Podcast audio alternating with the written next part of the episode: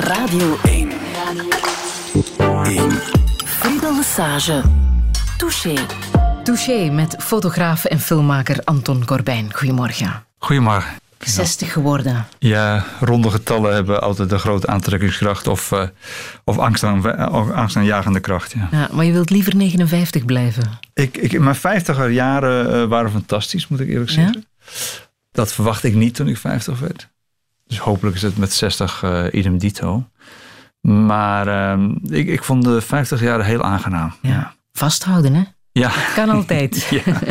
Ja, nou, je denkt, je ziet altijd je vader voor je, hè, met zestig. Ja. Wat dan een oudere man was. Mm-hmm. Um, komt natuurlijk ook door het leeftijdsverschil op die tijd. Maar ook denk ik oh, doordat um, mensen zich veel meer gedroegen.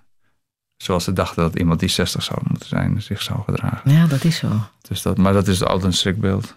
Uh, en zie jij nu je vader voor je? In, in getallen, weet je. Ik, um, ik zie soms mijn vader voor me. In, uh, genetisch, hè, je lichaamsbewegingen vaak en uh, je stance, je, de manier waarop je staat. Ook wel hoe ik praat en visueel ook zeer sterk. Maar er zijn zeker grote verschillen, ja. Daar zullen we het straks misschien nog wel uh, okay. over hebben. In ieder geval was die verjaardag, die zestigste verjaardag, een gelegenheid om een dubbel tentoonstelling te organiseren in jouw thuishaven, Den Haag. Uh, in het gemeentemuseum en in het fotografiemuseum. De tentoonstelling in het gemeentemuseum loopt nog tot eenentwintig juni, maar die van het uh, fotomuseum is verlengd, hè? Die hebben ze uh, kunnen verlengen, ja. ja um, dat meestal... moet wel deugd doen, denk ik dan. Zeker. Um... Ja, want ik, als ik terugkijk natuurlijk, en dat is natuurlijk met heel veel kunstenaars in het begin, hun werk niet gewaardeerd. Dus dat is natuurlijk altijd, dat voelt goed als het daarna, later, vele jaren later, wel ergens aan de muur hangt. Maar um, die, die, de show in het uh, gemeentemuseum, um, de Hollands Diep Show, dat is een beetje, um, al mijn periodes, een beetje best of noem ik het zelf dan. Maar die in het fotomuseum, die is later eigenlijk uh, bedacht. Um, eerst wilden ze een show maken die ik dan zou cureren. Foto's die mij hadden beïnvloed. Ik besefte heel snel dat het ontzettend veel werk zou zijn als je dat echt goed wil doen. En je moet natuurlijk ook um, de hand weten te leggen op die betreffende foto's. Toen is het besluit gevallen, weet ik niet precies meer of van hen of van mij, maar om, om uh, een muziek tentoonstelling te doen. Foto's die met uh, de muziekwereld alleen maar te maken hebben. Want daar ben ik uh, natuurlijk ooit uh, mee begonnen. En dat is nog steeds natuurlijk wel een, een lijn door mijn werk. En daar ben ik uh, vorig jaar mei aan begonnen. En dat, was, uh, dat is toch wel heel veel werk geweest. Ik had een beetje op verkeken. Ik was in Berlijn aan het werken. Dus ik had al mijn uh, contacten uit Den Haag laten overrijden. Met transport naar Berlijn toe. Dan had ik een uh, kleine uh, werkruimte gehuurd. En dan s'avonds na het editen van een film ging ik dan... Uh, moederziel alleen door al die contacten zijn. En dat zijn toch veertig jaren van uh, ah, contacten. Ah. En dat was overweldigend eigenlijk. Ah. Ja, en uh, ook uh, deprimerend en heel veel emoties op en neer daar. Maar ik, ik wist niet waar ik naar zocht. En uh, de verdeling die er toen uit is gekomen is dat ik heb gericht op twaalf onderwerpen, waarvan acht groepen en vier individuen, waar ik over de jaren foto's heb gemaakt, van heb gemaakt. Uh, Vaker dan één keer in ieder geval. En waarop, waar mijn werk ook op een gegeven moment um, een belangrijk visueel beeld was in hun, uh, in hun geschiedenis. Dus er zijn een stuk of zeventig, tachtig foto's um, die dan ook daar nog uh, bij komen, zijn komen te hangen. Ja, en waar ik zelf dan die, heel enthousiast over werd. Het om... is die tentoonstelling, one two three four, die uh, verlenging krijgt, hè, tot uh, half augustus. Precies. Daar hoort ook een uh, fantastisch boek bij trouwens, met... Uh, Uh, de foto's uit die tentoonstelling. Ja, een Belgische uitgever nota bene. Ja, ja, ja. Uh, van Stefan van Vleteren, een ja. collega van jou, ja, uh, fotograaf. Ja. Ja. Um, maar hoe is het voor, voor jou om in je eigen stad Den Haag die grote affiches ook te zien hangen met uh, de kop van Miles Davis als aankondiging van uh, de tentoonstelling? Ja, nou, ik moet eerlijk zeggen, zoveel heb ik er niet gezien. Behalve aan het, uh, het museum zelf. En vlakbij mij eigenlijk hangt er een kleintje. En ja, Miles Davis uh, ja, blijkt dan toch uh, een beeld te zijn dat ik al dertig jaar geleden gemaakt heb. Maar dat dat zo overeind is gebleven. En veel mensen toch een, een, een heel bepalend beeld van Miles Davis is, is gebleken. Mm-hmm. En ook uh, door Irving Penn en Annie Leibovitz. Um, weet je wel, um, in België moet je natuurlijk erg uitkijken als je zegt nagemaakt. Maar um, dan toch zeker, uh, uh, zeker van invloed is geweest op het werk dat we, wat zij met Miles Davis hebben gemaakt. Wat you know, mij trots maakt natuurlijk. Hoe zou jij jezelf omschrijven? Oh, ik ben blij dat ik mij dat niet dagelijks gevraagd wordt. Want ik zou het niet zo heel goed weten. Um, ik vraag het alleen maar op zondag. Ja, ja. Um, Ze zeggen wel eens over jou dat je een, een somber man lijkt te zijn. Nou ja, dat, uh, sommige mensen noemen dat een realist. Hè? Iemand die somber is. Maar uh, ik denk dat ik in ieder geval... Um, van aard vrij melancholisch kan zijn. Uh, hoewel ik probeer dat, uh, dat zo min mogelijk naar de oppervlakte te laten komen. Ook in mijn werk. En ja, somber, ja, ja en nee, moet ik zeggen. Ik, ik denk dat ik um, in mijn werk ernstig ben, meer dan somber misschien. Mm-hmm. En zwart-wit wordt natuurlijk gauw somber gezien. En ik heb altijd problemen gehad mensen... lachend te fotograferen, omdat ik altijd gedacht dat dat te vluchtig moment zou zijn. Dus ik ging altijd af op ja, wat mensen zich, wat mensen zich echt mee bezig hielden, waar het om ging. En de mensen met wie ik dan uh, langer heb opgetrokken of waar ik in geïnteresseerd ben, zijn toch altijd mensen die hun werk ook ontzettend serieus nemen en er ook alles voor geven. Mm. En dat had ik zelf met de fotografie ook, omdat ik het gevoel had dat ik een totale, eigenlijk totaal mislukt was in, als mens en wat ik wilde. Ik kon alleen denken aan bij die muziekwereld willen horen en dan de camera was dan een uitkomst. Uh, heb ik toen daar alles in gegooid, omdat ik dacht dat is mijn enige manier om iets van mijn leven te maken. Dus ik, ik uh, heb me altijd heel erg uh, geassocieerd gevoeld met mensen die dat ook in hun werk hadden. Mm. Zoals Tom Waits bijvoorbeeld. Tom en, en, en Nick en, en you know, ah. bijna iedereen met wie ik werk. Michael Stipe, maar ook natuurlijk Kurt Cobain en Ian Curtis. Ik noem Tom omdat hij uh, een mooie omschrijving van jou heeft uh, genoteerd. Hij omschrijft je als uh, een mengeling tussen een Russische spion, een gigolo, een priester en een schilder. Ja, ja ik, dat schap, ik heb die brief boven mijn uh, bureau hangen. Ja? Waar hij schreef.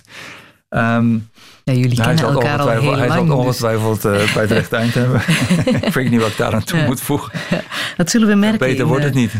In de komende twee uur. Anton Corbijn, welkom in Touché. Radio één. Radio één. Friedl Lesage.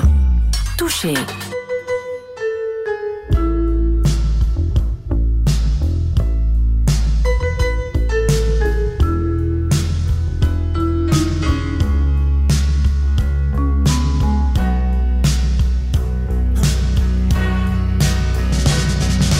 Something's gotten hold of my heart, keeping my soul and my senses apart. Something's gotten into my life, cutting its way through my dreams like a knife, turning me up and turning me down, making me smile and making me frown. In a world that was, whoa, I once lived in a time there was peace with no trouble at all. But then you came my way, and a feeling not known shook my heart, made me want you to stay.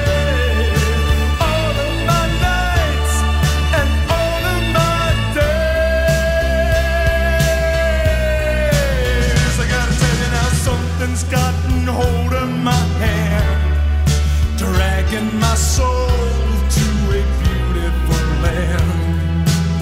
Yeah, something has invaded my nights, painting my sleep with the colors so bright, changing the gray, changing the blue, scarlet for me and scarlet. Thank you.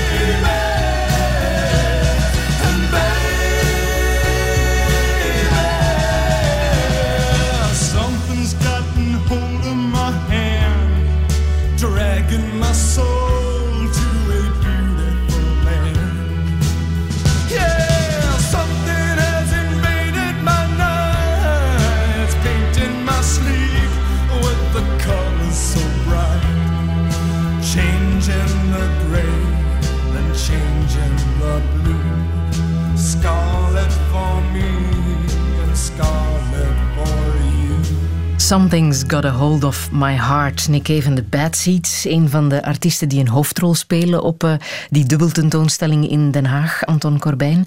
En uh, Nick Cave ja, was ook de man die erbij was bij de opening. Hè? Een, een goede vriend en iemand die al heel lang fotografeert. Wat ja, betekent on and off, hij ja. uh, voor jou? Uh, Nick... Um Een enorm voorbeeld voor iemand die door heel veel dingen is gegaan, maar altijd toch een richting heeft uh, kunnen geven aan zijn werk. En uh, alleen maar beter wordt. Ik heb hem toevallig uh, afgelopen weekend uh, gezien. Hij was in, in mijn woonplaats Den Haag. Uh, het is het beste concert dat ik ooit van Nick Cave heb gezien. Ja? En het is echt fenomenaal.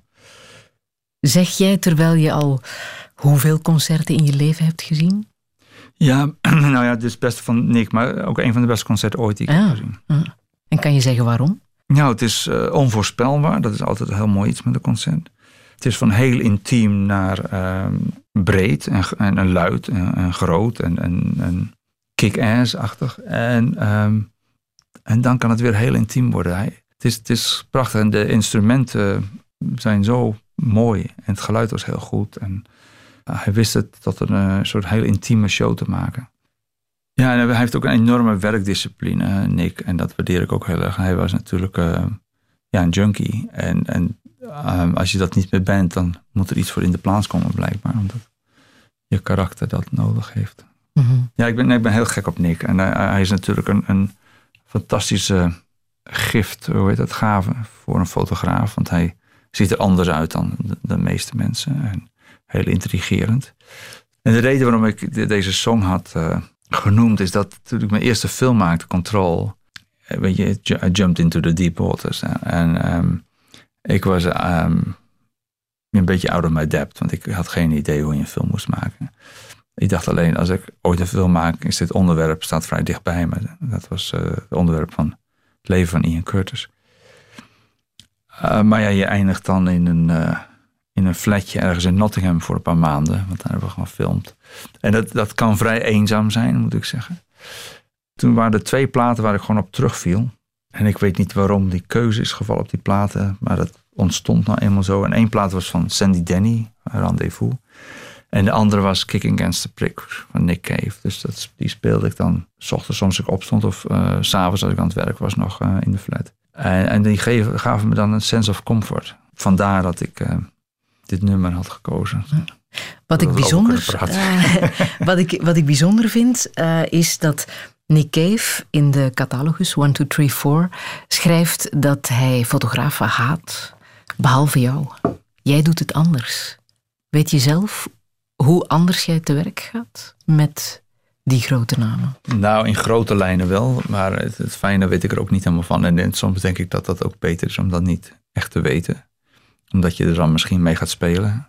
Ik bedoel, ik snap dat ik uh, uh, geen boeman ben. En ik kom niet aan met tien assistenten en heel veel lichten. En wat gelijk een andere sfeer creëert. Ik probeer een werk te maken wat uh, uh, raison d'être heeft. Dus een, een, een bestaansrecht zou moeten hebben. En dat kun je natuurlijk ook uh, op verschillende manieren uitleggen. En dat kun je een arrogante statement vinden. Maar goed, daar... Dat lukt mij ook niet altijd hoor natuurlijk. Maar, maar dat is wel iets waar je naartoe, uh, naartoe werkt. Mm-hmm. Ik ga er altijd van uit dat een foto die enigszins geslaagd is. Als je foto van mensen maakt in ieder geval. Een landschap of andere dingen zijn natuurlijk anders. Maar dat het iets moet zeggen natuurlijk over die persoon. En dat het ook een verschil moet maken wie de foto maakt. Dus daar moet iets van jou in zitten. En het moet een, een, een nieuw iets zijn. Het moet niet iets zijn wat al lijkt op wat er al is. Wat mij ook opviel... Op de tentoonstelling, dat waren de, de jaartallen. Hoe jong jij was uh, toen je de grote namen al voor je, je lens kreeg. Je was vijfentwintig toen Mick Jagger voor jouw lens uh, salueerde. vijfentwintig toen je David Bowie in een lendendoekje zette. zevenentwintig denk ik toen je Bono een hoed opzette. En uh, achtentwintig bij de Police. De, Ja, de Police zou ik geen hoogtepunten noemen, maar dat ligt, dat ligt voor mij iets anders. Maar David Bowie bijvoorbeeld, hoe doe je dat als je vijfentwintig bent om zo'n man te vragen, kan je even een lendendoekje aan? Nou, dat lag natuurlijk anders, want David was uh, bezig met een theaterstuk in Chicago, dat heette The Elephant Man. En dat, dat was eigenlijk zijn stagekleding, zal ik maar zeggen. Maar het sympathieke was natuurlijk dat ik had helemaal, uh, ik had helemaal geen toestemming om te fotograferen. Uh, ik was meegekomen met een journalist op mijn eigen kosten. En uh, die hadden gezegd geen fotograaf. Tijdschrift stuurde geen fotograaf. Nou had ik net van mijn ouders, want ik kwam net uit een kraakpand in Londen. En had een klein flatje. Toen hadden mijn ouders me geld gegeven voor een fornuis. Dus dat geld uh, spendeerde ik aan een vliegtuigticket naar Chicago. uh, achteraf een goede investering, geloof ik. Maar, um, dus ik ging doodleuk met die uh, journalist mee die ik kende. Uh, na de eerste meeting met uh, zijn assistenten. En die zei, wat uh, doet deze man hier? Nou, dat is een fotograaf. En toen, toen had ik, ik had jaren daarvoor, toen ik nog in Nederland woonde, had ja, Bowie ook Nederland een keer aangedaan.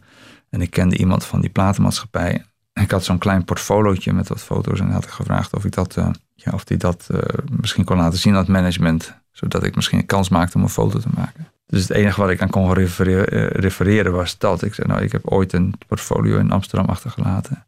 Nou, wat was mijn naam dan? En keek ze in een boekje en daar stond bij uh, Anton Corbijn, best photographer in Holland. Dus dat hadden ze wel degelijk, hadden ze dat ooit gezien. En uh, daar heb ik een notitie van gemaakt. Toen heeft ze dus met David overlegd. En toen, uh, toen uh, werd ik uh, ja, ont, uh, uh, binnengehaald eigenlijk daar. En, uh, nou had hij volgens mij ook een conditie waarop hij niet uh, eigenlijk in zijn stagekleding gefotografeerd mocht worden. Maar dat, dat lapte hij dus aan zijn laars. En we hebben vijf minuten foto's gemaakt. Vijf ja, minuten? Ja, ja dus, nou, ik, heb, weet je, ik werk gewoon heel snel. Omdat ja. mijn leerschool is geweest in Nederland. Begin jaren zeventig, als je... voor het blad Oor, waar ik toen veel voor deed.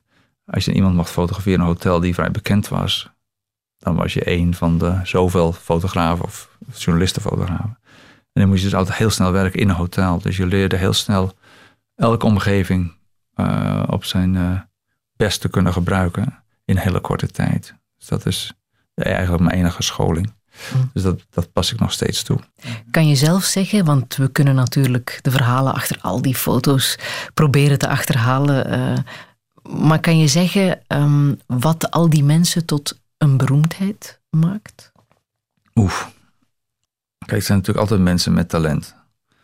En doorzettingsvermogen. En geluk. Ik bedoel dat, als ik naar mijn eigen, eigen traject kijk, dan denk ik, nou ja, er zal talent zijn ergens. Maar er is ook enorm veel doorzettingsvermogen en discipline. En je hebt geluk nodig. Weet je? En ik denk dat iedereen op een gegeven moment wel geluk heeft of wordt aangeboden. Maar je moet het ook uh, kunnen zien en dat gebruiken. Um, en vaak hebben natuurlijk die filmsterren en, uh, en grote mm, ja, mensen die groot zijn geworden bekend. Vaak toch een soort charisma of een persoonlijkheid die uh, dat goed aan kan. En, en, en uh, daarmee om kan gaan en heel veel mensen aanspreekt. En als het gaat over jouw eigen foto's, je hebt zoveel foto's gemaakt die later, nadat ze gepubliceerd waren of gebruikt zijn als, als hoezen van, van platen, uh, mythisch zijn geworden. Iets wat je niet weet, hè, op het moment dat het gebeurt, denk nee. ik dan. Nee, of, of voel jij dat zelf wel bij het nee, maken je hebt, van een foto? Je hebt natuurlijk af en toe wel het idee van dat is, dit wordt een uh, interessante foto. Maar gelukkig heb je helemaal niet het idee van het effect wat het later hebben. Want het mm. lijkt me ook heel onplezierig als je aan het werk bent. En... Je bent geen gediplomeerde fotograaf, hè? Nee, dat, uh, dat is duidelijk, denk ik, als je naar de tentoonstelling bent geweest. Nee, d- d- dat bedoel ik niet. Je, je hebt geen uh, studies uh, afgemaakt. Uh, je bent niet afgestudeerd nee. als fotograaf. Hè? Oh, zeker niet. Nee, nee. Ik bedoel, ik ben verre van wat men uh, dan een professionele fotograaf zou noemen, weet je wel. Ja. Um, een echte autodidact. Ik heb voor drie kunstacademies in Nederland uh, een poging gedaan erin te komen. Ik werd overal geweigerd. En toen was er één opleiding in Nederland die fotografie had. En dat heette de M T S voor fotografie. En die hadden maar één dag fotografie per week. En je moest wel de hele week naar school. Ik vond het verschrikkelijk. En gefrustreerde fotografen die dan les gaven. Dan moet je een pakje sigaretten op een rijtje scherp fotograferen. Weet je, het, ze deden alles zodat je geen fotograaf zou worden, had ik het idee. En het was ook dat Paul Huff-syndroom, weet je, vakmanschap is meesterschap en zo. En dat was precies wat me niet aansprak. En, en ik had altijd meer met attitude. Ik vraag me af of je deze stem nog herkent. Ik ben in negentien achtenzeventig, toen kwamen er in één jaar ineens vijftig punkgroepen langs. En uh, ik vond dat toen herrie. En niet, het interesseerde me niet zo. En toen dacht ik, dat moet iemand anders maar gaan fotograferen. Touché. Dat is Gijsbert Hanekroot. Ja, Gijsbert uh, Hanekroot. Ja. Daar heb jij uh, stage gelopen? Dat is, dat is een groot woord. Oh. Uh, dat is de Oor-fotograaf, de hoffotograaf van het uh, tijdschrift ja. Oor. Nou, er gebeurde iets heel vreemds in, uh, uh, wat zal het zijn geweest? Ja, begin zesenzeventig. Toen kreeg ik binnen één week uh, twee aanbiedingen uh, om bij fotografen te komen werken. Zonder dat ik daar uh, een visje naar had uitgegooid. Eén was Claude van Heijn, de ander was Gijsbert Hanekroot. Nou, zij beiden waren de grote fotografen van de muziekwereld in Nederland. Claude had dan een, uh, zo'n cloud studio's en hadden, kwam je studio binnen, was dat palmbomen, spiegels en productieteams. En, en Gijsbert was natuurlijk meer zo'n mijn fotografie, dat zwart-witte. Maar die assistentie die bestond eigenlijk gewoon uit uh, naar Top-Pop gaan op dinsdags en uh, wat andere dingen die hij niet kon doen, doen. Dus ik assisteerde hem nooit. Ik mm-hmm. deed gewoon baantjes die hij, waar hij geen tijd voor had. Die, uh, Het mooie was natuurlijk dat ik van school af was en toch met fotografie bezig was. Mm. Maar ja, toen acht maanden later, toen dacht ik, ja, dat is het helemaal niet voor mij. Weet je wel. Ik, wil, ik doe gewoon mijn eigen dingen. En uh, ik had een heel ander soort esthetiek als uh, Gijsbert. Uh, ja, en punk kwam toen uh, rond en uh, ik voelde veel meer verbonden met die attitude van punk. Dus ik heb me gewoon uh, die, die baantje opgezegd en ben zelf gaan beginnen.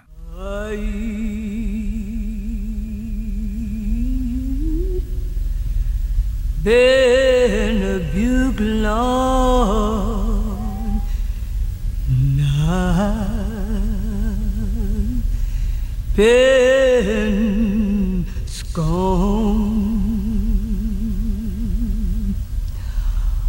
Oh,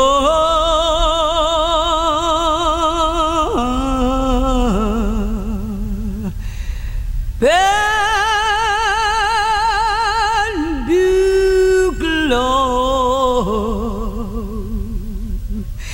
in a open score,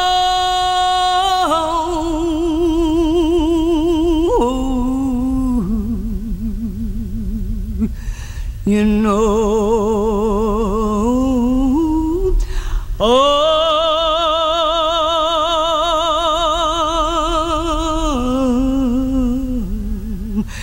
there.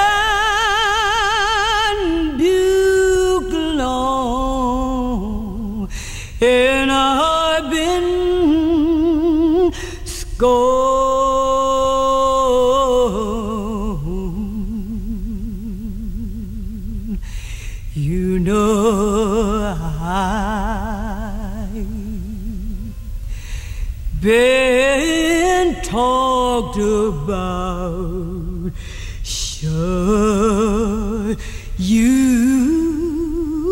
bone? I'm gonna tell my Lordy when I get him. Op achtentwintig augustus negentien drieënzestig hield Martin Luther King zijn legendarische I Have a Dream-toespraak in Washington, waar meer dan tweehonderdvijftigduizend mensen op afkwamen en waar deze Mahalia Jackson op zijn verzoek dit nummer zong, I've Been Buked and I've Been Scorned. Op vier april achtenzestig uh, werd hij vermoord. Anton Corbijn, jij was toen twaalf, denk ik. Ja. Het was een nieuwsbericht dat bij jou erg heeft ingeslagen, hè? Ja, vooral denk ik dat je reageert ook hoe het in het huishouden ontvangen werd. En mm-hmm. mijn vader uh, uh, vond hem een fantastische man. En dat uh, was dus een enorme klap toen dat, uh, dat gebeurde. Natuurlijk voor heel veel mensen, maar goed, zo werd het bij ons ook inderdaad gezien. En ja, ik denk dat mijn opvoeding toch altijd een heel erg groot uh, onderdeel is geweest van, van hoe ik me altijd ontzettend... Uh, pijnlijk vinden, de ongelijkheid en injustice in de wereld. En wat, uh, wat je nu ziet, natuurlijk in Amerika, zijn die onlusten, eigenlijk rasonlusten, die overal mm-hmm. zijn. En die, uh, het racisme, wat toch blijkbaar uh, zo'n grote rol nog speelt in het dagelijkse leven. Mm-hmm. Het is ongelooflijk. En uh, iets waar uh, je zo ontzettend boos en, en verdrietig over kan worden. Maar ook omdat het te maken, dit heeft ook te maken met uh, wat, we, wat er nou uitziet in mijn volgende filmproject is. Dat, dat richt zich heel op, uh, erg op Thurgood Marshall. Dat was de, uh, eigenlijk de voorloper van Martin Luther King, zou je kunnen zeggen. Uh, hij was de eerste African American die uh, op de Supreme Court als, als rechter uh, terecht kwam. En uh, mijn, mijn film zat aan het focussen meer op uh, uh, rechtszaken toen hij nog een, een advocaat was, een lawyer was. In de eind jaren veertig, en jaren vijftig. Huh? En hij wist meer van de wet dan, dan wie dan ook in zo'n kamer. Dus hij is een zeer gerespecteerde man, was hij. Mm-hmm. Het is gebaseerd op een boek. En uh, het is ongelooflijk uh, hoe daar omgegaan werd in het zuiden van Amerika vroeger met, met het leven van zwarte mensen. En hoe mensen die daarbij betrokken waren nog in hun functies bleven tot in de zeventiger jaren. Dat is ongelooflijk voor mij. Jouw vader uh, was ook dominee, hè? En kwam ook uit een uh, domineesfamilie. Jouw moeder ook Ja, trouwens. Mijn moeder kwam uit een domineesfamilie. Mijn vader, uh, kwam, grappig genoeg, zijn vader was tekenleraar. Mm. Uh, maar die overleed toen ik geloof vier was. Dus ik heb hem wel gekend, maar het, ik heb nooit gesprekken gehad, zal ik maar zeggen. En mijn vader vertelde mij, nou dat zal zo omstreeks uh, tweeduizend zijn geweest of zo, of iets daarna. Dat hij zich opeens herinnerde, ja, uh, mijn vader, dus mijn grootvader, maakte ook fotografie en had een eigen donkere kamer. Ja. Hoe kun je dat mijn hele leven nog verteld hebben? Want ik denk dat ik fotografie uit mezelf heb ontdekt. En blijkt dat uh, onder de trap of zo had hij een donkere kamer ingericht. En dat heb jij nooit geweten? Mijn vader heeft dat, uh, is er was bij geweest toen mijn opa foto's afdrukte en zo. Dat is heel vreemd, want ik, ik dacht echt dat het van mij kwam. Uh-huh. En uh, dan zit het dus toch ergens genetisch iets. Maar mijn vader had helemaal geen aanleg voor wat dan ook kunstzinnigs. Maar mijn moeders familie kwam heel erg dominee-achtig. Mijn moeder had ook theologie gestudeerd. Haar broer is dominee. Mijn vaders zuster trouwde met een dominee. Uh, alle vrienden waren dominees. Mm-hmm. Ze was omgeven daarmee, ja. En hoe zou je de sfeer omschrijven die bij jullie thuis uh, hing? Nou, ik, heb het, uh, ik ben de oudste thuis van vier kinderen. Ik heb het altijd ervaren als zeer serieus en uh, plechtig. Ja, heel erg godsdienstig natuurlijk. Mm-hmm. En op het eiland waar ik opgroeide, in Strijen, moest je dan... Dat eiland was eigenlijk, of tenminste dat dorp waar ik opgroeide, Strijen, was zomaar kerkelijk gezien meestal zwaarder dan mijn vader. Zo heet dat dan, zwaarder. En dan had je een gereformeerde bond. En die vond mijn vader dan te licht. En dus hij moest zich misschien ook een, uh, zijn gezicht redden een beetje. Maar wij mochten dus bijvoorbeeld op zondags totaal niet fietsen. En er sowieso natuurlijk geen cent uitgeven. Dat heeft... invloed op wie je wordt, nou, denk het, ik dan. Ja, het, het hangt een gewicht aan zo'n dag. En het hangt gewicht aan wat je vader doet. En het idee van een dominee hangt een gewicht aan. En hij was er natuurlijk ook niet zoveel voor ons. Want zaterdags moest de preek gemaakt worden. Dan moest, dan moest allemaal stil zijn in huis. En zondags was het natuurlijk zondag. En dan door de week was hij altijd op bezoek bij allerlei uh, mensen.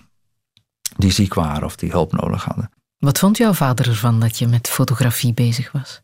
Um, ik denk dat in de eerste plaats de teleurstelling was dat ik niet ging studeren. Want dat was in hun familie de norm. Ah, en bovendien was je de oudste. Ja. Moet je dus ook een beetje het voorbeeld geven voor wat gaat volgen.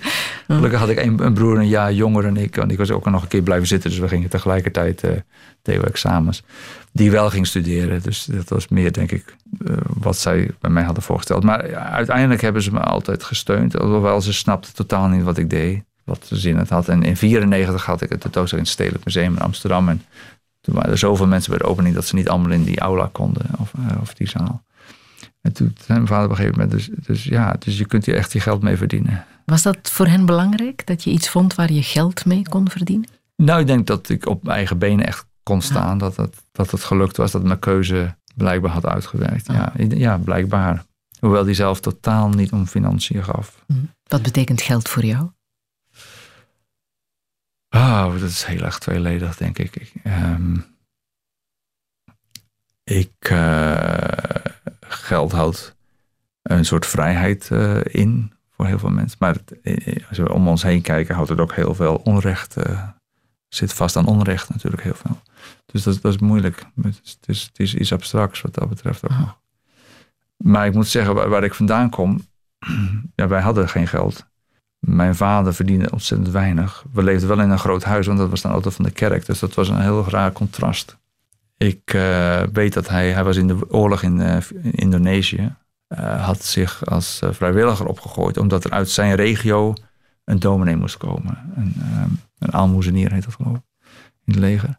En hij was de enige die niet getrouwd was, dus hij had zich daarom opgeworpen. Maar hij was een totale pacifist natuurlijk. Dus hij uh, vond die oorlog verschrikkelijk, maar hij steunde die mensen. En hij wilde heel graag na de oorlog daar blijven in Indonesië.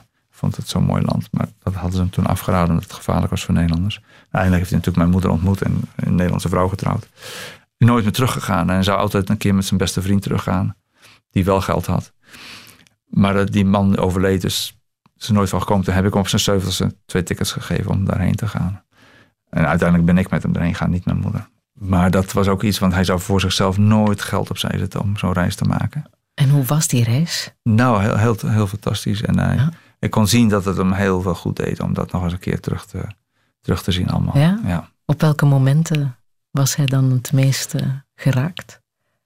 De eenvoud vond hij mooi uit. Mijn vader had, hield altijd heel erg van eenvoud. En zoals de mensen leefden. En hij zocht naar zijn huisje. Hij had toen een huisje. Blijkbaar als almoezenier kon hij nergens meer vinden. Maar ja, dingen veranderen natuurlijk heel erg in zoveel jaren tussen. En dat de mensen niet vijandig tegenover Nederlands waren, dat vond hij ook prachtig. Waarin lijk jij op je vader, denk je?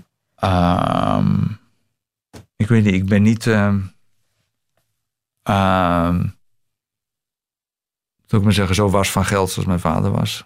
Uh, ik ben ook, ik ben een stier, hè, dus die zijn altijd heel erg gehecht aan materie- materiële Is dat uh, zo? dingen. Ja, ik hou heel erg van mooie dingen. Ja. Ja. Ja. Hoe duur ben je trouwens? Mag ik dat vragen? Nou, ja, duur. Ik, ik bedoel, ik wil ook niet elke dag fotograferen. Hè, dus ik, uh, en ik wil me goed voorbereiden. Dus ja, het is, het is, ik bedoel, het is geen bedrag wat ik... Elke dag, elke dag verdien. En het is heel wisselend, moet ik ook zeggen. Hoor. Is het een bedrag dat je durft zeggen? Nee, dat doe ik niet, omdat dat mensen er heel andere ideeën bij krijgen. Ja. Heeft jouw vader het ooit geweten? Nee, ook niet. Nee, nee. Nee. nee, ja. Het is een soort marktwaarde. Het is heel vreemd natuurlijk, al die dingen. Zou het kunnen dat je van hem wel hebt geërfd dat je mensen kan samenbrengen? Wat hij toch als... dominee ook moet gedaan hebben. Hè? Luisteren en praten en empathisch zijn. En... Ja, nou, als ik één ding van hem heb geërfd... is denk ik dat ik uh, kan luisteren, ja. Mm-hmm. Dat is, uh, ik weet niet of ik zo makkelijk mensen bij elkaar kan brengen... want ik zie mezelf helemaal niet als leider of wat dan ook. En op een filmset uh, moet ik mezelf echt forceren. Het brengt, maken van films heeft bepaalde... karaktereigenschappen van mij naar voren gebracht die ik niet wist. Dat, dat is wel iets helemaal dat... anders, hè? Dat is ja. plotseling met heel veel volk samenwerken. Ja. Klopt, klopt, ja. Nu de vraag wie je op wie lijkt en uh, wat je van je vader hebt. Dit is wat, hij, uh, wat jouw vader zelf antwoordde op uh, die vraag in uh, de documentaire Geen Stil Leven van ondertussen uh, vijftien jaar geleden. Lijkt Anton op u? Dat, dat denk ik wel, in die zin dat hij erg opgaat in zijn werk. Dat hij achteraf had ik wel spijt, omdat ik te weinig tijd heb gehad voor het gezin. En uh, dat eigenlijk dit werk altijd voorging. Natuurlijk afschuwelijk uh, gedacht achteraf. Ja. Heb jij dat ook, Anton? Ja, mijn, mijn oplossing is om daar geen gezin te hebben. Maar heb jij een oplossing? Tijdelijk. Touché. Zei je toen, vijftien jaar geleden. Het is een tijdelijke oplossing om geen gezin te hebben. En je compleet te kunnen focussen op uh, je werk. Je schot even in de lach. Ja, ja. Omdat ik zo uh, een beetje een koot- en biergevoel daar. uh, mijn, mijn vader, dat ik even heel, heel schielijk gauw, gauw even een losse opmerking wilde gooien... om aandacht naar mezelf te trekken. Ja, ja ik herinner me dat nu, nu, nu ik het terughoor. Ja. Je hebt het zo gehouden, hè? Een gezin zonder kinderen. Ja, klopt, ja, ja. Het is niet te combineren in mijn... Eh, zoals ik heb geleefd. Maar goed, ik denk als er een kind was... dan zou je het misschien wel weten te combineren. Ik bedoel, heel, er zijn ontzettend veel mensen... die het wel weten te combineren. Maar mm. het heeft natuurlijk met mentale space te maken. En ik, eh, ik had al die, al die ruimte voor mezelf nodig. Mm. Je bent trouwens ook niet de enige met artistiek talent hè, bij jullie thuis. Je hebt nog een broer die fotografeert. Hè? Ja, ja. ja, ik bedoel, ik denk dat ik iets in gang heb gezet. Ja. En jouw zus is uh, ook artistiek uh, bezig als visagiste, uh, ja. Grimeuse. Ja, klopt. Ja. Ja, ja. Ja. Ook mee samengewerkt. Ja, die zelfportretserie. Dat deed ze heel goed. Als je zo'n hectisch leven leidt, uh, heb je daar nog tijd voor je familie? Nou, ik ben, ik ben nooit familieziek geweest. Dus ik, ik zie niet zo heel veel mijn familie. Uh, ik, het is al ja, uh, moeilijk genoeg om sommige van mijn vrienden te zien. En natuurlijk, uh, ik heb mijn vriendin, die natuurlijk wel af en toe mee reist, maar ook niet altijd. De familie is natuurlijk altijd anders dan vrienden. Dus mm-hmm. dat is, ja. Ik vind dat uh, vrienden een belangrijke rol in mijn leven spelen.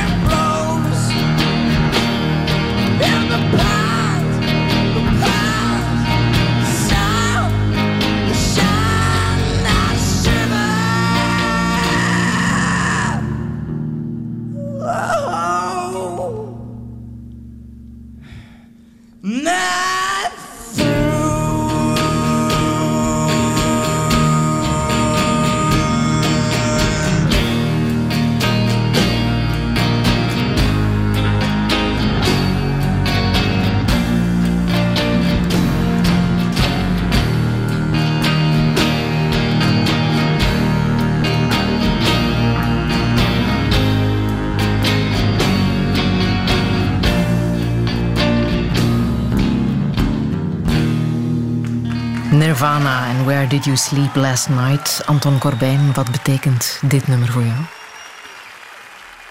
Ik heb natuurlijk met Nirvana gewerkt, dus dat is een link, zal ik maar zeggen. Ik heb een video voor hen gemaakt en ik toen voor Hard Shape Box, wat uiteindelijk de allerlaatste video is geweest uh, wat Nirvana uh, aangaat. Hoewel Kurt had me gevraagd om uh, Penny Royalty ook als video te maken, uh, een paar maanden later. Ik zei tegen hem, ik heb volgens mij nooit zo'n goede video maken als voor Hard Shape Box, dus dan ga, ga, ik, ga ik je tegenvallen. Dus ik doe het liever niet. En toen zei hij, nou, dan laat ik nooit met een video maken als jij het niet doet. En dat hebben ze ook nooit gedaan. Achteraf denk je dan dat je beter wel had kunnen doen. Omdat de ervaring om met hem te werken toch wel ontzettend uh, positief is. Het was een hele lieve jongen en zeer getalenteerd. Uh, en bij de opname van dit nummer was ik ook bij. Want dat was de Unplugged sessie in New York. Deze L P, uh, waar dit nummer op staat, dit is een, volgens mij een Willie Johnson nummer. Een oud blues nummer in ieder geval, ja, dat ze niet zelf ja. hebben geschreven. Ja. Laat ook veel beter de... De, de, de breedte zien van hun muzikale interesse. Mm-hmm. Er is ondertussen een documentaire gemaakt uh, over uh, hem met goedkeuring van uh, uh, zijn vrouw en zijn, uh, zijn dochter. dochter ja. Die heb jij gezien, hè? Uh, Ik was toevallig in New York toen die H B O hem uh, première, ja. Mm, en? Nou, je krijgt een heel goed uh, beeld, omdat het voornamelijk uh, um, bestaat uit... Uh, Uh, home footage, uh, home video dingetjes die ze zelf uh, opnamen. Maar het is ook, het is zeer pijnlijk, vind ik, omdat je zo'n um, hele drukt op um, um, echtpaar ziet, Courtney en, en um, Kurt, met een baby. Weet je? Dat is natuurlijk niet makkelijk als kind in zo'n wereld te komen op die manier. Mm. Brad Morgan heeft, uh, is de regisseur daarvan geweest en uh, ik uh, bewonder zijn uithoudingsvermogen, want hij heeft toch ook zeven jaar over gedaan of zo. Hoe heb jij dat uh, nieuws van zijn zelfmoord vernomen? april vierennegentig? Ja, net als ieder ander. Ik bedoel, uh, gewoon op de radio. En wat dacht je toen? Ja, het verrast mij altijd, moet ik zeggen. En dat hetzelfde met Philip Seymour Hoffman, hoewel dat natuurlijk geen zelfmoord was. Uh, met Herman, verraste mij, uh, Jeff Buckley en Ian Curtis, ja. Ik, achter, als je achteraf... kijkt, dan heb je misschien tekens gezien, maar je interpreteert ze nooit zo. Mm-hmm. Wat ik eraan kan doen, weet ik ook niet. Ik, ik weet nog wel dat Michael Stipe me een keer belde en zei, je moet iets aan Dave Gahan doen. Want, en dat was net twee dagen voordat hij overdoosde. Je had hem ergens gezien in een hotel en zei, dat gaat niet goed. Um, en Dave is ook klinisch dood geweest, maar gelukkig uh, is een zeer gezonde jongen als je hem nu ziet. Mm-hmm. Fotograaf zijn van een uh, te vroeg gestorven held. Dat is ook het verhaal van jouw nieuwste film, hè? Live. Het gaat over uh, de fotograaf Dennis Stock, die uh, de iconische foto's van James Dean heeft gemaakt. De ja. Hollywoodster die op zijn vierentwintigste uh, verongelukte. Um, waarom wou jij die film maken? Had het te maken met herkenbaarheid? Iets uh, ja, van jezelf ook? Want kijk, ik moet eerlijk zeggen, in James Dean, uh, filmen over James Dean maken had niet mijn interesse. Maar het idee van het, uh, het verhaal van een fotograaf die iemand fotografeert die, die in, de, in de publieke bekendheid staat. Dat is natuurlijk een verhaal wat mij bekend voorkomt. En uh, wat ik interessant vind op zich, om, om te zien hoe die balans werkt, weet je, voor, voor een fotograaf. En ik moest toen zelf denken heel erg aan mijn ervaring met Herman Brood. Omdat uh, een van de eerste mensen was die ik uh, fotografeerde. Waarbij ik uh, meerdere keren ging fotograferen. Dus ik, ik geloof dat ik drieënzeventig of vierenzeventig Herman heb ontmoet. Toen was hij gewoon pianistje ergens. Een uh, rock'n'roll revival show heette dat. En we konden elkaar opschieten. We gingen vaak met elkaar om. We gingen samen naar optredens toe in de trein. Want wij konden geen van beiden rijden. En ik maakte dus heel veel privéfoto's van Herman. Herman was natuurlijk ook iemand die dat allemaal heel leuk vond. En toen werd hij opeens heel erg groot en heel erg bekend. De grootste rock'n'roller, denk ik, uit de Nederlandse muziekgeschiedenis. Maar toen werd hij dus van iedereen. En dat vond ik een hele vreemde overgang. Van, uh, van maar Herman, uh, wij hadden toch... ja, ja. Dus ik snapte die balans helemaal niet. En dat in die film, uh, Live heet deze film, zit ook uh, een stukje waarin die... Uh, fotograaf James Dean probeert over te halen voor hem te poseren. En James Dean zegt, ja, ja, I understand, uh, I want to help you. Die fotograaf zegt, nee, nee, I want to help you. En daar heb je dat, dat alweer, dat, die balans, wie helpt wie. Ja. Um, heb jij getwijfeld aan die vriendschap met Herman Brood? Nee, ik haalde dat door elkaar, vriendschap en met elkaar werken. Ja. En dat, dat moet je niet door elkaar halen. Dat zijn losse dingen. Ja? Uh, ja, het is natuurlijk fantastisch om met vrienden te werken. Maar je moet hun niet, uh, um, niet de vrijheid gunnen met andere mensen natuurlijk te kunnen werken. En dat, ik was natuurlijk jaloers toen ik jong was. Ik dacht, wat, wat gebeurt hier? Dus ik snapte dat niet helemaal hoe dat werkte. Bovendien, de film eh, live speelt ook in negentien vijfenvijftig. En dat is het jaar waarin ik geboren ben. Zoals nu in het begin van het programma al duidelijk werd. Dus zestig van twintig vijftien ja. afdrukken. En, dus het was ook heel interessant voor mij om nog eens een keer die wereld te zien. In het jaar, het jaar waarin ik geboren ben. De film is voorgesteld uh, op de Berlinale in uh, Berlijn. Ja. Hoe was het op die uh, persconferentie om die journalisten één voor één te zien rechtstaan en uh, te horen zeggen hoe goed ze het vonden en dan hun vraag te stellen? Ja, ik weet niet, was, was dat zo? Ik, ik weet niet, de film is um, vrij uh, anders ontvangen dan andere films. Dus veel, veel um, tegenstrijdiger uh, ja? meningen. Dus uh, Variety in Amerika was heel positief. Franse tijdschriften heel positief. Engelse weer juist niet. Um, wat ook wel weer interessant is natuurlijk. Hoe ga jij om met kritiek? Vroeger was het, was het niet makkelijk voor mij. Omdat ik nooit heb geleerd om... Als je op kunstacademie gaat, dan leer je met, met kritiek omgaan. En je werk te verdedigen. En ik was natuurlijk van huis uit heel erg verlegen. En ik heb nooit geleerd mezelf te verdedigen op die manier. Dus ik vond dat vroeger heel moeilijk. Maar nu vind ik dit eigenlijk heel interessant, heel interessant iets. Ja? Ja. Om het te leren. Ja, weet je, en ik heb natuurlijk in mijn leven sowieso al heel veel lof gehad. Meer dan ik ooit had gedacht. Dus...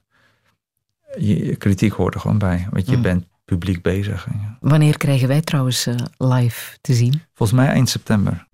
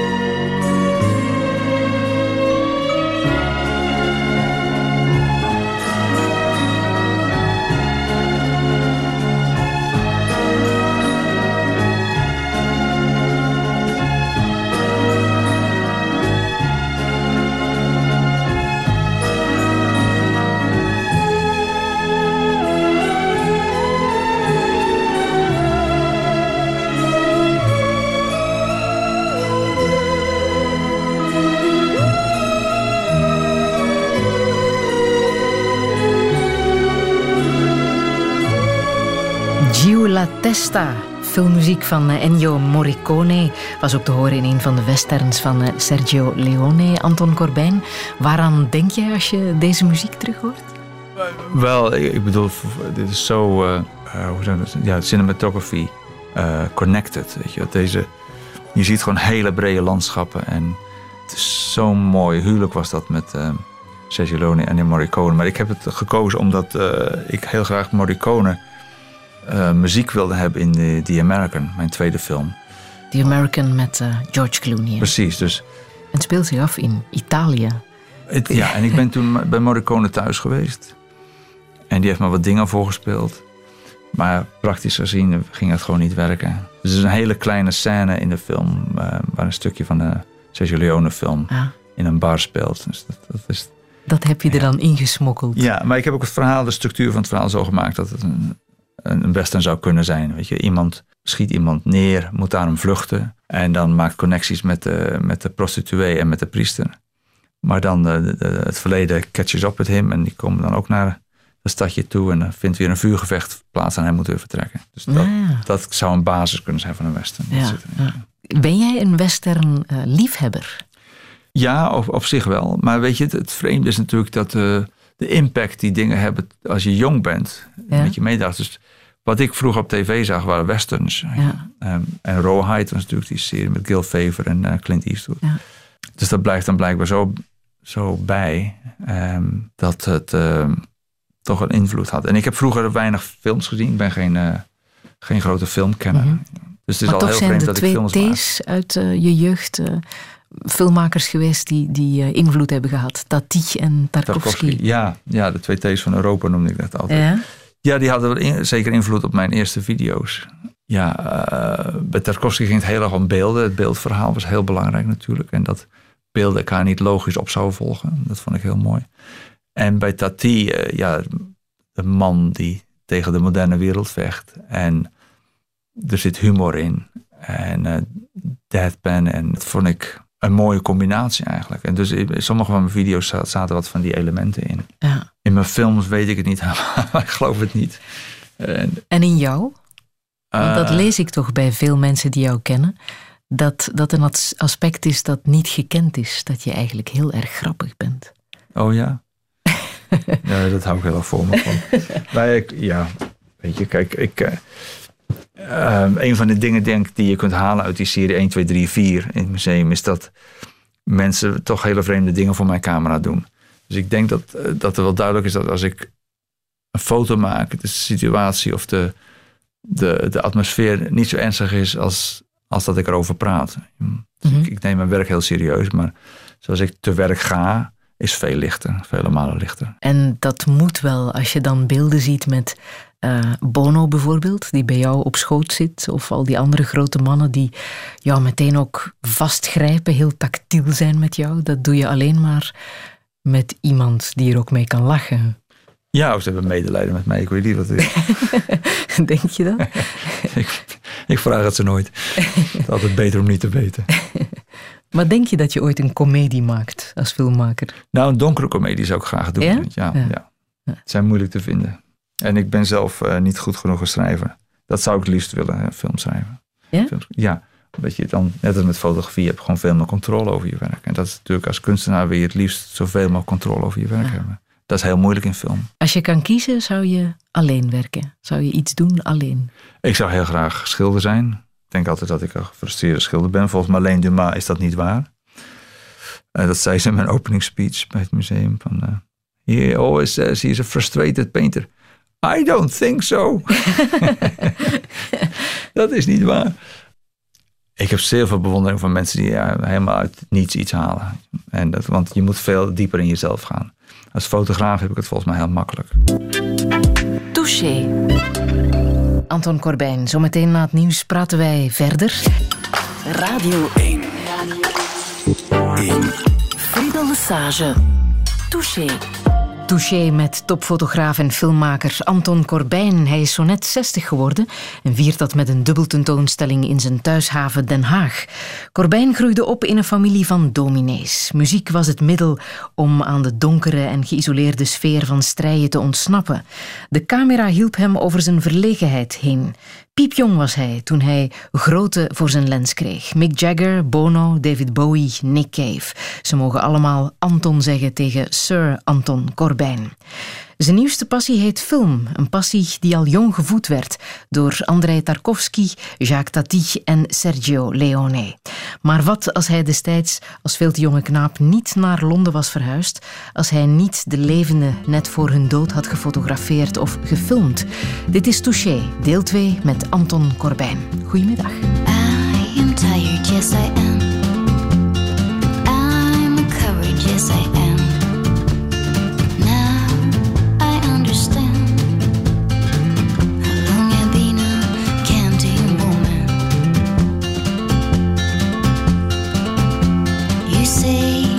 That something's wrong.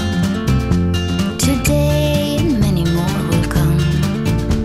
And though I really longed, I want you to leave me alone. La la la la la la la la. La la la la la la la la. Na na na.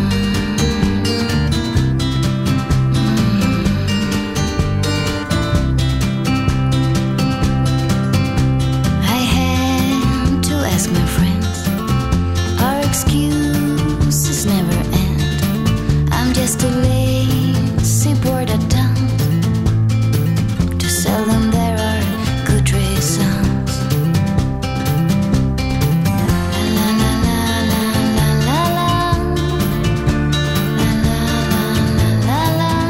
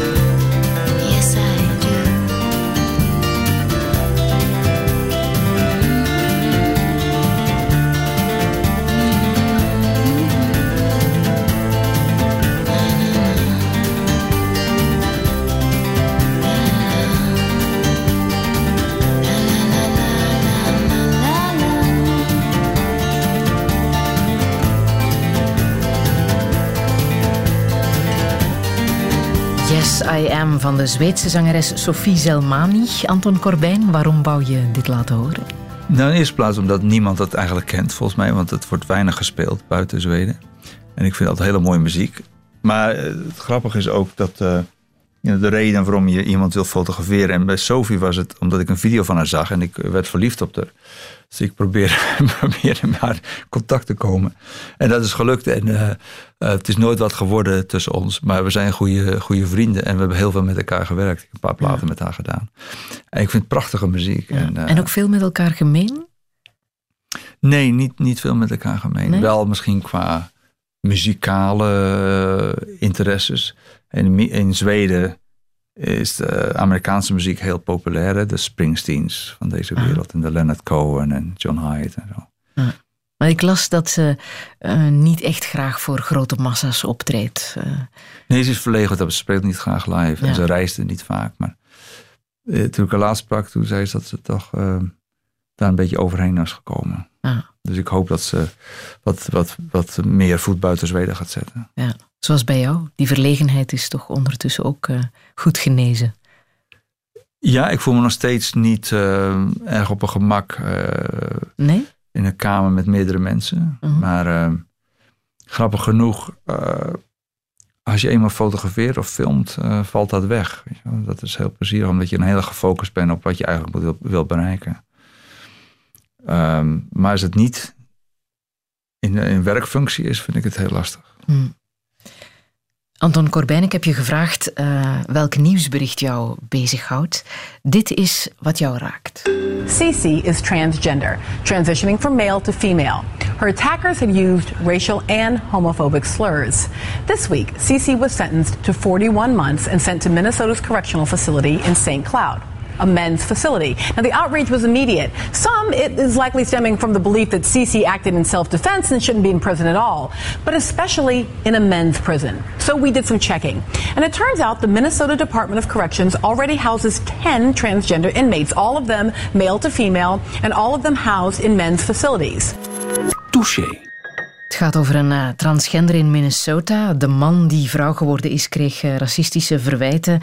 Uh, ze heeft zich verdedigd en zo iemand ook uh, vermoord. De transgender zit nu in een mannengevangenis. Blijkt dat er in die gevangenis al tien transgenders zitten. Wat denk jij als je dit hoort? Nou ja, weet je, het is natuurlijk een hele grote, hele grote discussie over waar gevangenis überhaupt verdient. En dat is, dat is helemaal uit oog verloren, vooral in Amerika. Um, En wat er in, gebeur, wat er in gevangenissen gebeurt. Uh, het, het, het grote verhaal was uh, een transgender man die uh, zeven keer al verkracht was in de gevangenis.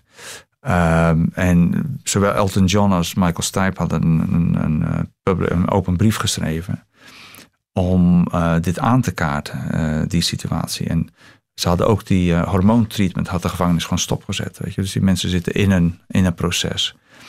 Um, En uh, ja, dat is natuurlijk allemaal heel verschrikkelijk eigenlijk. Wat, wat mensen ook doen, weet je, ook gedaan hebben. Um, vind ik dat uh, um, gevangenissen ervoor zijn om uh, mensen beter te maken in de eerste plaats. En weer in de maatschappij deel te kunnen laten nemen. Maar zo wordt het niet meer gezien, helaas. Maar ook de, de outrage die uh, ontstond nadat die brief van Michael Stipe en Elton John gepubliceerd was. Wat, wat zij naar hun hoofd geslingerd kregen. Ja? Ik vind het ongelooflijk hoe... Um, ongelooflijk uh, uh, uh, yes, ja, op het internet hoe, hoe makkelijk men zo ver kan gaan met uh, het, uh, de verwijten onder het mom van anonimiteit natuurlijk. En uh, de polarisatie van onze uh, gemeenschap uh, neemt zo ontzettend toe. En dat merk je gewoon met dat soort uh, dingen. Hm. Maar ja, dat, dat is iets waar ik niet gelijk weet wat ik eraan kan doen. Maar wat ontzettend frustrerend is, dat je daar indirect debet aan bent natuurlijk. Mm. En waarom hebben zij die brief geschreven? Um, Om dit aan de kaak te stellen. Um, ook uit een persoonlijke betrokkenheid? Nou, ze zijn natuurlijk beide uh, um, homoseksueel. Mm-hmm. Uh, en die, ik denk dat homoseksuele mannen misschien in gevangenis ook al een heel moeilijk, veel moeilijker leven hebben, maar zeker transgender mensen. Maar ook om, om dat aan de kaak te stellen, omdat die mensen gewoon in de gevangenis gegooid worden en die worden misbruikt. Dat, dat, dat hoort er toch niet bij te kunnen horen. Mm-hmm. je, je, je bent in de gevangenis voor een bepaalde reden. Niet om uh, voor de beesten gegooid te worden. Nee.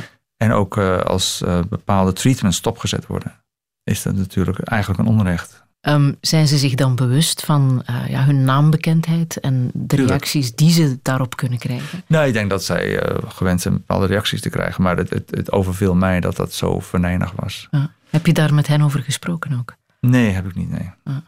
Ik denk dat zij uh, veel dikkere huid hebben dan de meeste mensen. Maar, en dat ze natuurlijk ook heel erg geloven dat, ze, dat het heel terecht was dat ze dat schrijven. Dus dat, dat mm. maakt waarschijnlijk dat je die kritiek... Uh, iets makkelijker kunt ontvangen. Maar, um, nee, ik geloof dat, dat um, internet uh, goed is voor heel veel dingen, maar uh, ook uh, heel veel um, in ons naar buiten heeft gebracht wat beter in ons was misschien gebleven. Ja. Op welke manier bescherm jij jezelf daartegen? Tegen dat soort uh, makkelijke kritiek van buitenaf? Pff, ik weet niet. Ja, eigenlijk hoor je, moet je dingen gewoon niet lezen natuurlijk. Mm. Um, dat doe je af en toe wel. En dus zo gauw je een beetje succesvol bent... Uh, is het natuurlijk uh, een soort uh, open sessie, weet je wel. En uh, ja, je kunt nooit iedereen pleasen, en dat weet ik ook. En met films is het nog erger dan met fotografie natuurlijk. Ja? Omdat film zo publiekelijk is en er zit een industrie achter die een film pusht. Ja, fotografie kun je altijd zeggen, nou ja, de eenvoud van een foto maken. Hoe kun je daar iemand op aanvallen? Mm. Maar met film en ook met ontwerp, weet je, er zijn natuurlijk altijd mensen die wel gestudeerd hebben en die... vinden dat je natuurlijk niet in dat rijtje thuis hoort. Ben jij ooit in gevangenis geweest? Nooit. Contact gehad met transgenders? Helemaal nooit. Je hebt wel al verschillende grootheden als vrouw verkleed en gefotografeerd. Hè? Ja. Mick Jagger, die trouwens een prachtige vrouw is als hij een pruik opzet. Ja. Uh, de mannen van U twee, Depeche Mode, uh, Kurt Cobain uh, met rode nagellak en een lang zwart ja. kleed weet je, dat of is, jas. Dat is speels. Het was een spelletje. Ja, maar goed, je kunt altijd bepaalde dingen, weet je, die genders. Er zijn, het is niet alleen man en vrouw, er zit heel veel tussen natuurlijk. Ja. Maar waarom fascineert jou dat? Want je hebt het verschillende keren gedaan. Je hebt jezelf ook uh, verkleed als, als vrouw. Heb ik mezelf verkleed als vrouw? Wanneer was dat? Janis Joplin? Oh, op die manier. Nou ja, goed, dat heeft natuurlijk een functie. Hè? Ja, dus, uh, ja. En ja, dat klopt. Ja. um, dat, dat, dat had ik er niet gelijk bij gedacht. Ja, er zit geen lijn in, weet je. Die dingen passen bij bepaalde dingen toe. Met Mick was het natuurlijk... Uh, hij uh, zat in een filmband... En daar speelde hij twee rollen in en dat was er één van. Dus dat, ik legde dat eigenlijk meer vast. Met U twee was het wel mijn idee. Maar dat kwam van mijn idee over de Song One. Om, um, om de man en vrouw één zijn, weet je wel. En dus op die manier dat een beetje te verbeelden. Um, Vind je dat? Man en vrouw zijn één? Nou, dat zat in die song. Mm. Van One, weet je, alles was één. Nee, dat vind ik niet eigenlijk. Je, je, in een huwelijk, man en vrouw zijn ja officieel natuurlijk. Maar dat is... Ja, ik zie er heel weinig uh, echt bewijs van uh, als je om je heen kijkt. Um, maar het was ook die, die periode van Achtung Baby, waar dat toen speelde. We deden heel veel om um, een ander uh, visueel aspect naar boven te brengen van U twee dan dat hele sombere zwart-witte dat we met de, de Joshua Tree naar voren brachten. En wat zo ontzettend bekend beeld werd. Vier mannen die... Zoals Bono altijd zegt, uh, they didn't look they could have any fun in their lives. En, um, maar toen je hen in vrouw verkleedde, is daar ook behoorlijk wat uh, kritiek op gekomen, hè? Uh, ik dacht niet zoveel, ik dacht meer van henzelf. Ja? Meer dan van buiten, want we, ik heb het toen gebruikt voor die video voor One.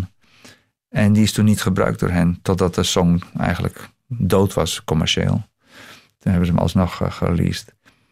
Maar dat kwam dat zij... de profits, of een gedeelte van de profits van One aan uh, aidsgroepen uh, wilde geven. En uh, misschien dat mijn video zo gezien kon worden dat zij mannen of homoseksuele mannen de, de schuld gaven aan de aids-epidemie. Ik vond het zelf wat ver gezocht, maar goed. Ik release de single niet.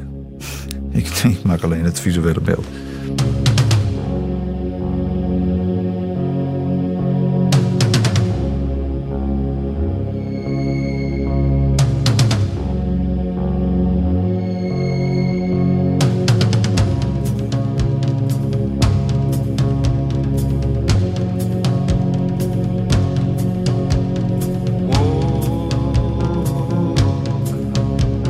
Silence, don't walk away.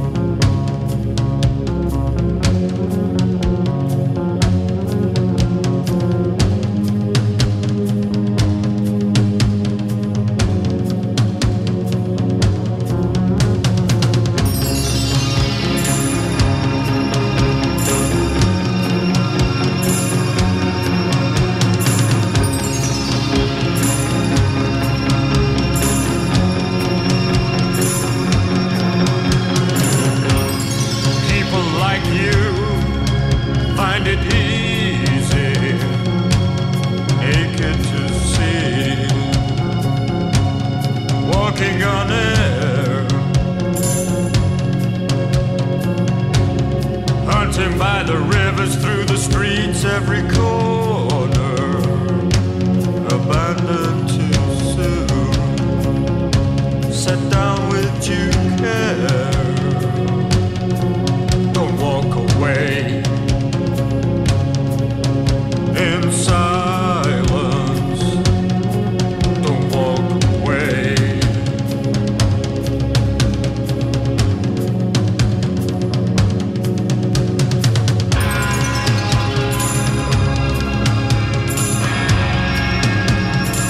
Joy Division in negenenzeventig met Atmosphere, het nummer waarbij jij acht jaar na zijn dood, uh, de dood van uh, de zanger Ian Curtis, de videoclip hebt gemaakt. Uh, negenenzeventig was ook het jaar uh, waarin jij naar Londen verkaste. Hè? Uh, ja, klopt. Ja, eind... Joy Division achterna? Nou, het was een groot uh, onderdeel van mijn besluit om naar Engeland te gaan. Omdat die muziek uit Engeland zo fantastisch vond. Vooral de postpunk sprak me aan en Joy Division was daar... Uh, Voor mij hè, de, ja, de grootste ja. daarvan. En toen ik eenmaal die muziek had gehoord, dacht nou, ik, het moet gewoon Engeland worden. Want ik in Nederland werd mijn fotografie nog niet zo warm ontvangen. En ik dacht dat ik vastgeroest zou, zou komen te zitten. En, uh, ja, zoals ik zei, ik dacht niet dat ik in iets anders in mijn leven goed zou zijn. Dus ik, ik ging die fotografie gewoon totaal uh, als uh, uh, redmiddel in mijn leven achterna. Ik dacht, nou, het enige waar het kan gaan werken misschien is Engeland. Dus toen ben ik daarheen gegaan. Ik heb de jongste Joy Division toen binnen twaalf dagen kunnen ontmoeten en fotograferen, wat heel bijzonder is. Maar dat was een foto die niemand wilde plaatsen. Omdat ik de, de, de vier leden van die band eigenlijk had gebruikt om de muziek uit te drukken. Dus je zag hun gezicht eigenlijk niet. Behalve die van Ian Curtis. En toen natuurlijk Ian Curtis zich, uh, uh, zichzelf ophing, bleek die ene foto van mij een, een soort voorbode ervan zijn geweest. Wat, ik, wat natuurlijk niet zo was van mij. Maar toen plaatsten mensen die foto wel. Mm. Ja, dus zou het kunnen dat die foto uh, mee jouw carrière heeft gemaakt? Um, het is, ja, het is een belangrijk onderdeel denk ik van geweest. Maar het besluit om naar Engeland te gaan vanwege Joy Division is, is de grotere... Ja. Een stap geweest voor een, zou ik maar zeggen, een carrière in Engeland. Ik heb toen een film uiteindelijk inderdaad gemaakt over, over Ian Curtis, Control. En daar heb ik, uh, ja, lang verhaal, maar daar heb ik mijn huis als onderpand gedaan. En toen, die kreeg ik dat niet terug. Dus toen ben ik uh, uh, weer teruggegaan naar Nederland. Dus het is een hele mooie cirkel. Ja, waar Joy Division echt wel een hele grote rol in speelt. Hè? In ja, precies, precies. Ja. Nee, jouw hele, hele carrière. Um, ja. En dat... dat Dat nummer wat je net hoorde was het, eind, uh, het eindnummer mm-hmm. in die film. Maar de dood heeft altijd heel erg dicht bij jouw werk gezeten. Hè? Je vertelde zo net al het verhaal. Uh, Kurt Cobain, uh, ja, Ian ja, Curtis. Het, het gaat, het, eigenlijk het komt meer uit het feit dat die mensen, net als ik, alles gaven aan, aan waar ze mee bezig waren. Ik denk dat dat een bepaald soort uh, persoon is die dat doet. En uh, misschien is niet iedereen in de kunstwereld even gebalanceerd. En die kunnen uiteindelijk die combinatie niet aan van bekendheid en niet-bekendheid. En integriteit en, en intensiteit. Ja? Zou het dat kunnen zijn? Ongetwijfeld. Ik bedoel, ik zoek niet naar mensen die, uh, die zichzelf om het leven willen brengen. Vanzelf, weet je. Ik, het is... Uh, Het is alleen inherent, denk ik, aan mensen die alles geven waar, me, waar ze mee bezig zijn. Die iets zoeken wat boven, boven average is, boven de, het normale bestaan. To lift up uh, existence. Ja. Heb je dat soort gesprekken ook met, uh, met mensen die ja, vechten met die bekendheid? Die het moeilijk hebben om daar op een normale manier mee te kunnen omgaan? Ja, je al to, met een... ja, nou, toen niet, moet ik zeggen. Ik heb in Curtis nooit echt een conversatie gehad. Ja, hij was toen een jaar jonger dan jij, hè? drieëntwintig. Ja. ja, maar goed, mijn Engels was zo beperkt. Dat, dat ging niet zo ver. Maar uh, met, met veel vrienden van mij wel, ja, natuurlijk, ja. Heb jij ooit dat soort gedachten gehad? Ik, in mijn twintig jaren was ik uh, vrij zwaarmoedig, moet ik zeggen. En... Um, Uh, ik denk dat ik aan, zeker aan depressie leed zonder dat door te hebben. En er zijn bepaalde songs eigenlijk of, uh, die mij daar heel snel in terugbrengen, die ik uit die tijd ken. En die, dat zet ik altijd gelijk af. Ja? Ik wil niet weer terugkomen in, in, dat, in die mood. Nee. Ja. En kan je zeggen waardoor dat, dat werd gecreëerd? Die, die depressie, dat, dat donkere gevoel? Nou, het is vaak een beetje het aard van het beestje, denk ik. Ja. En uh, ja, ik denk dat uh, ik heb geleerd om meer naar de positieve dingen in het leven te kijken. En niet zo, niet zo uh, uh, over te geven aan uh, die zware gevoelens uh, vaak. Ja.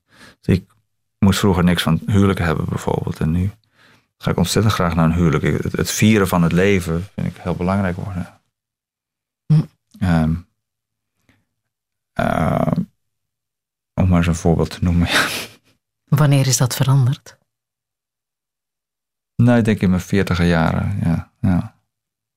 Geleidelijk of door iets concreet? Nee, geleidelijk, ja. Ik was vroeger cynischer en sarcastischer en ik had een... Uh... Ja, ik denk niet een, een, een, een echt gezonde um, uh, insteek, denk ik, in heel veel dingen. En ik... Uh... Ja... Langzaam maar zeg ik dat dat niet de weg voorwaarts was. En ik zie ook wel mensen die, zoals Bono en zo, die, die heel positief naar dingen kunnen kijken. En hoe je dat um, uh, ontzettend kan doen groeien. Weet je. Ik bleef denk ik heel erg vastzitten in een koor dat ik niet los kon laten. Uh, dat heeft dat natuurlijk heeft heel vaak te maken ook met uh, um, een, een low um, self-esteem en dat soort dingen. Mm. Had het ook met de, ja, de sfeer van die jaren tachtig, negentig te maken? Ook ja, de, de muziekbusiness waar je heel erg vaak in vertoefde? Um, nou, nee. De alcohol ik, en de drugs die aanwezig waren? Nee, niet. Weet je, ik, ik heb ook wel eens natuurlijk wat uh, dingen gebruikt en zo, maar ik geloof niet dat ik heel graag controle wilde verliezen. Maar uh, ja, er waren bepaalde, misschien bepaalde periodes waarin ik niet genoeg... Uh, controle hield of, of, of de weg kwijt was. En dat is voornamelijk uh, begin jaren negentig vond ik het moeilijk en ook uh, zo zevenentachtig, achtentachtig, weet je, dat waren moeilijke periodes. Het was ook het heel leuk te, beka- beka- uh, te maken met de enorme bekendheid die een van mijn foto's kreeg van, van U twee, voor die Joshua Tree. Dat werd zo'n ontzettend bekend, eigenlijk mijn eerste grote foto die echt wereldwijd heel erg bekend werd volgens mij. En toen werd ik heel erg door heel veel mensen gevraagd om ook dingen te doen. En weet je, ik had niet goed door hoe, wat de kracht was van die foto uiteindelijk, denk ik. En waarom mensen erover... Wat het was dat ik aan het doen was. Weet je. Dus ik, mijn werk was denk ik verder dan ik zelf was. Mm-hmm. Als dat, uh... En hoe voelde je je toen? Uh, ik denk dat je als je je verloor... Nou, ik voelde me verloren, maar ik pretendeerde dat niet te zijn natuurlijk. Dus, uh, het was een... Uh, ik probeerde iets op te houden wat ik niet was.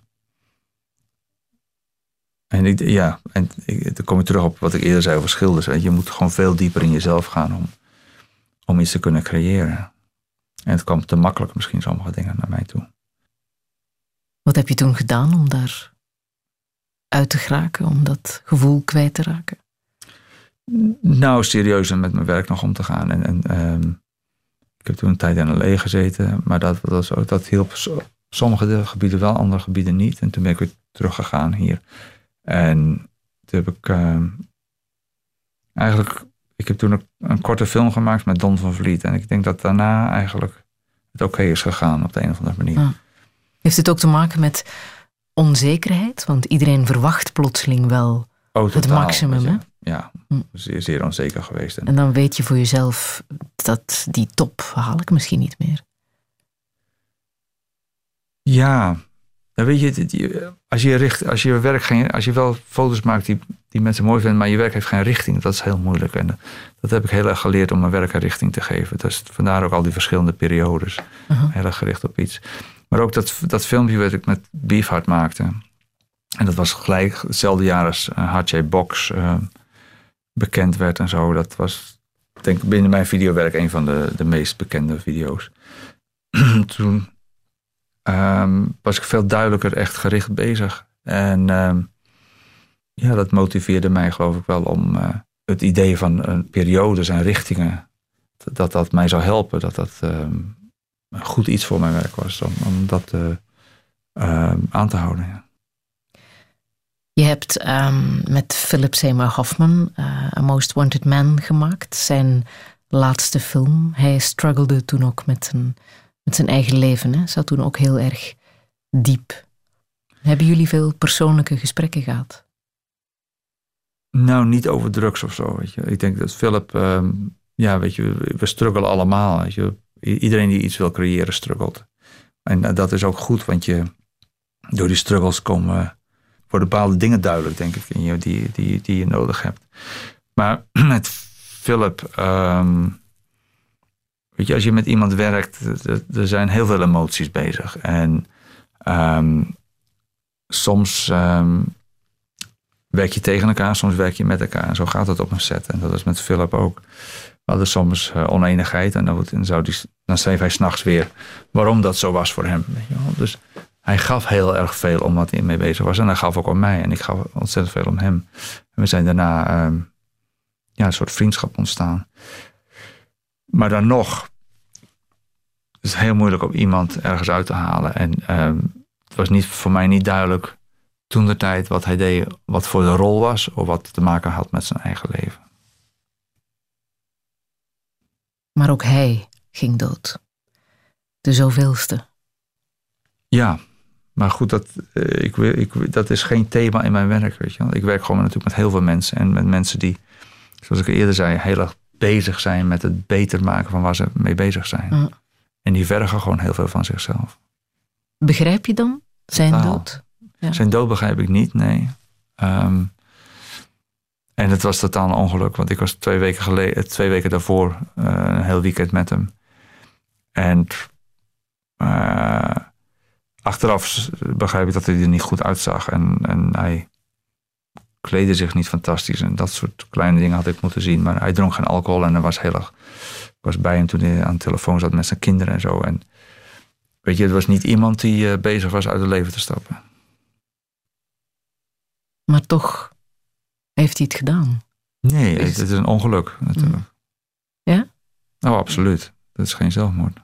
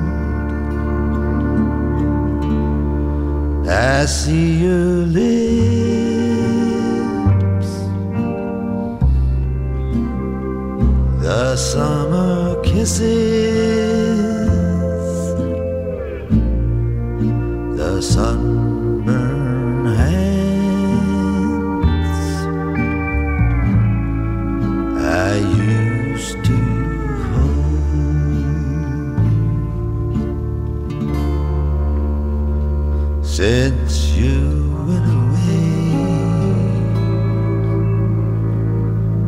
the days grow long,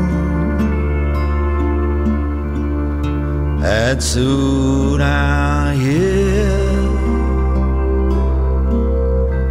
old winter song.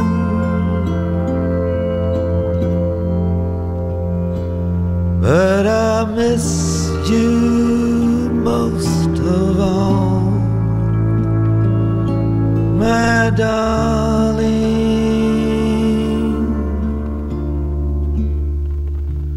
when autumn leaves start to fall. Bob Dylan was dit met Autumn Leaves uit zijn cd met de Sinatra-songs Shadows in the Night. Um, om twee redenen laat ik jou uh, dit horen. Aha. Uh, je hebt twee foto's van Sinatra? Uh, ik heb Sinatra één keer gefotografeerd. En dan nog eentje met, met Bono erbij? Of was dat eenzelfde sessie? Dat is eenzelfde dag, ja. ja. En Bob Dylan heb ik ook één keer gefotografeerd. Ja. En die mag nog altijd eens bellen? Ja, zeker. Sinatra ook, maar dat zou meer een miracle zijn. Um, Bob Dylan moet je misschien zelf even bellen, want hij is jarig vandaag. vierentwintig mei wordt hij uh, vierenzeventig. Ook ja, hij verjaardag. Onze nasale Bob. Ja. Nou, heel kwetsbaar ook, hè? Hoe hij durft uh, imperfect te zijn.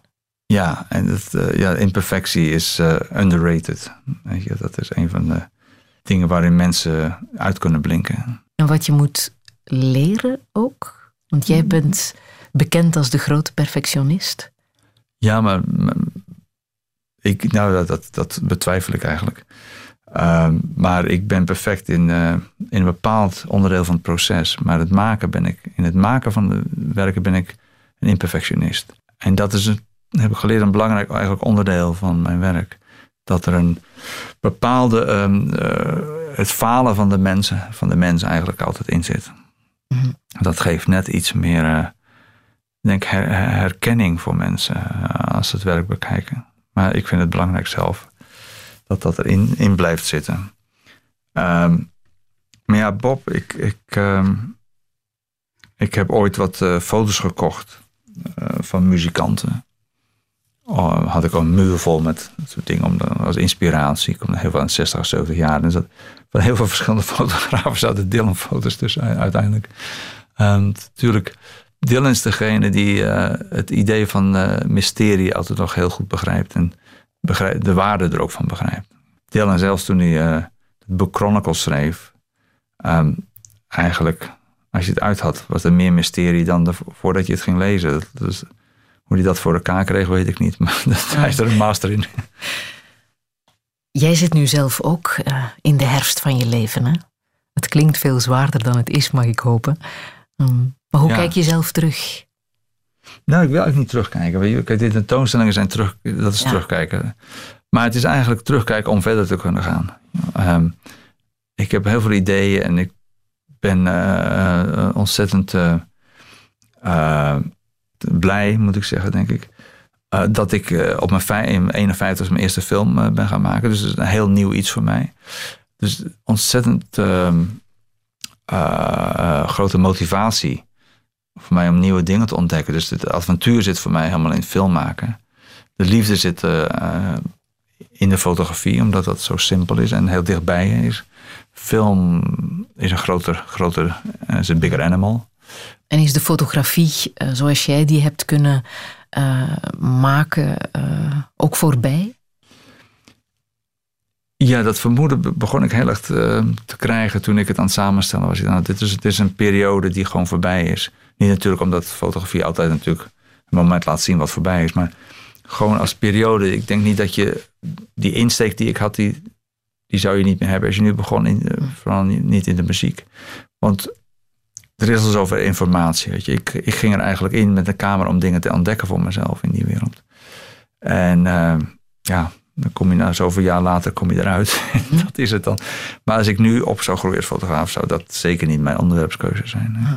Maar fotograferen was toen ook nog wachten. Hè? Er was ook nog een, een tussentijd die er was tussen het maken van de foto en het uiteindelijke resultaat zien. En het unieke ook van een, uh, een ja. foto. Terwijl nu iedereen selfies neemt met zijn gsm. Ja, nou weet je, ik, ik, de enige manier waarop ik digitaal gebruik is eigenlijk met mijn uh, telefoon. Maar verder dus fotografeer ik nog steeds analoog. Dus ik heb nog steeds uh, een wachttijd tussen het moment waar ik een foto maak en wanneer ik een contactje zie. En uh, dat, dat doe ik expres, want ik vind het een, een plezierig soort uh, stress. Ja? Ja. En ik heb het idee dat uh, ik fotografie ooit heb gekozen, denk ik, als avontuur. En niet als baan. En ik heb het gevoel dat met, dat, met digitale dat het een baan wordt. Mm. Met filmen moet je nu ook even wachten voor je het eindresultaat ziet natuurlijk. Hè? Ja, maar ik vind met film, het is een heel andere manier van iets vastleggen dan fotografie. En ik vind het daar niet erg om digitaal te gebruiken. Om gelijk te kunnen zien wat, wat de, op, de opnames. Wat doe jij om uh, gezond te blijven? Ik geef interviews. um, om gezond te blijven, ja. Je drinkt groene thee? Ik drink groene thee, water, ja. Ik, ik bedoel, ik ben niet... Uh, ik drink ook sake, maar uh, nu niet. Uh, dus ik bedoel, ik ben geen teetotal. Uh, ik drink, maar ik drink geen koffie en ik drink uh, heel weinig alcohol verder. Maar ik vind het wel plezierig om af en toe te drinken.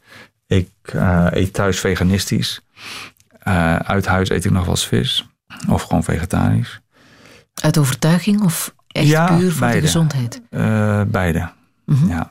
Ik heb het idee dat uh, de wereld een, een, een zichzelf zou kunnen overleven door uh, uh, veganistisch te worden. Mm. Um, maar dat is een langere discussie. En, uh, We hebben nog even. Oké. Okay. nou, en ik, ik, ja, kijk, ik ben, uh, ik ben vrij uh, uh, tenger gebouwd en ik heb een slechte rug, dus ik doe pilates en uh, wat yoga. Mm-hmm.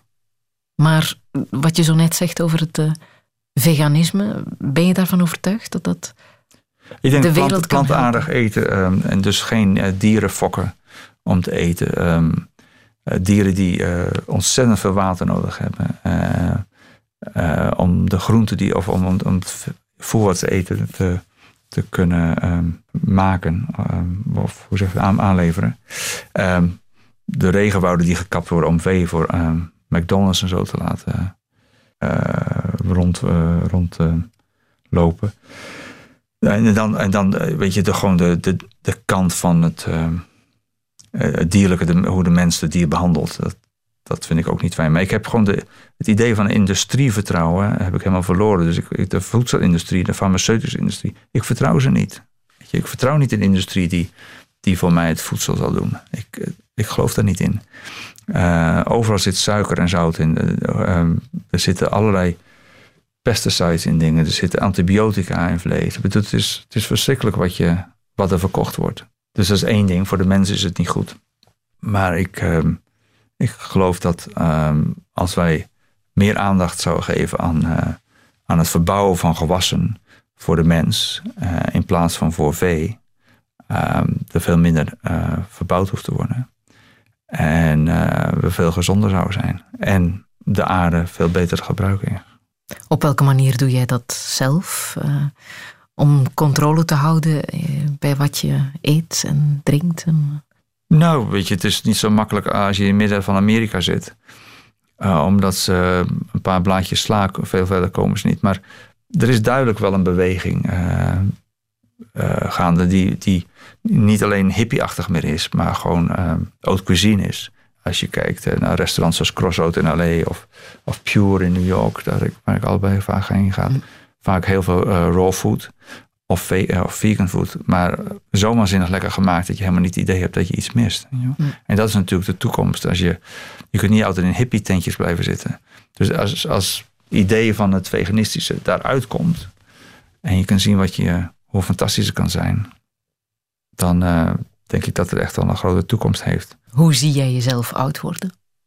Hopelijk uh, wijzer dan ik nu ben. um, en uh, werkend. Ja? Oh, absoluut, ja. ja.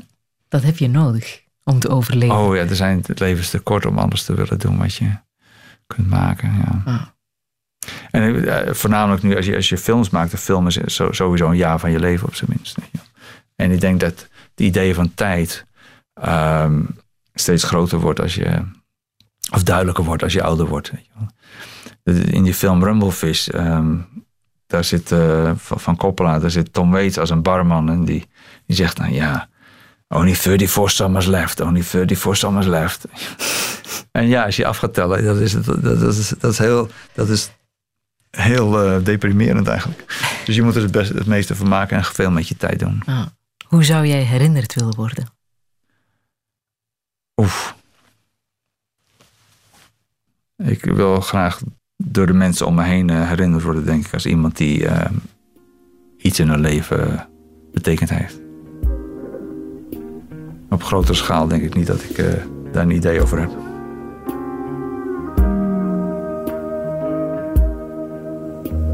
Some of us live like princes, some of us live like queens, but most of us live just like me and don't know what it means to take our place in one world, to make our peace in one world, to make our in one world, but there ain't got two words that said I can't talk to you. No use crying, there's been no crime. I say it's just the way the wind blows, it's just the name of the game, the way of the world, the way of the world.